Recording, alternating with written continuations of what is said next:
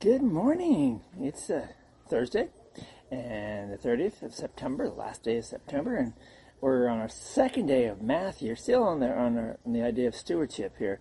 Matthew 6, 24 to 36 um, is our text today, which was which we read yesterday. If you didn't get a chance to read it with us, um, go ahead and read it again this morning uh, if you're able to. So, I'd like to ask you a simple question this morning: Are you guilty of the sin of worrying? You can't sleep because you're worried about money.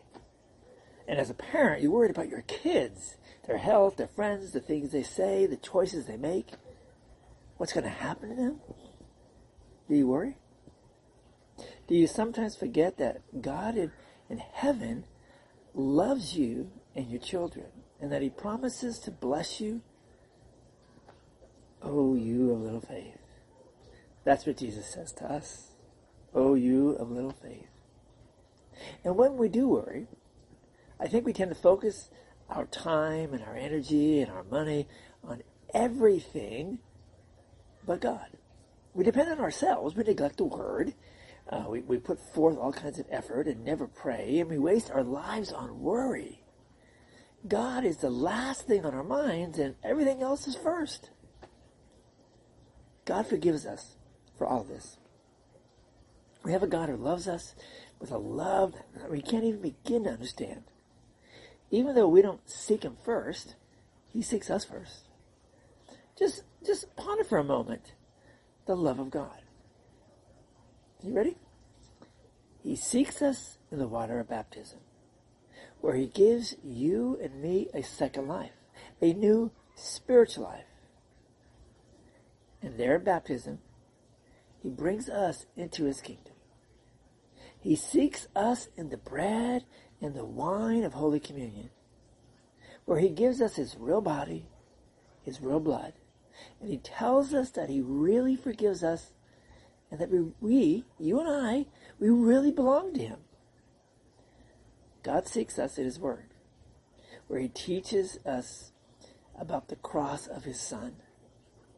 It's there on the cross that He didn't seek anything for Himself Instead, he was thinking of you.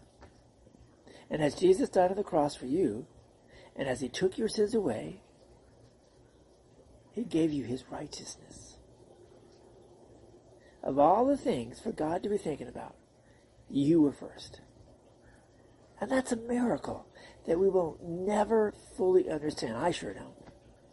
He loved you, he loved me, and he chose you and me first before he even made the world.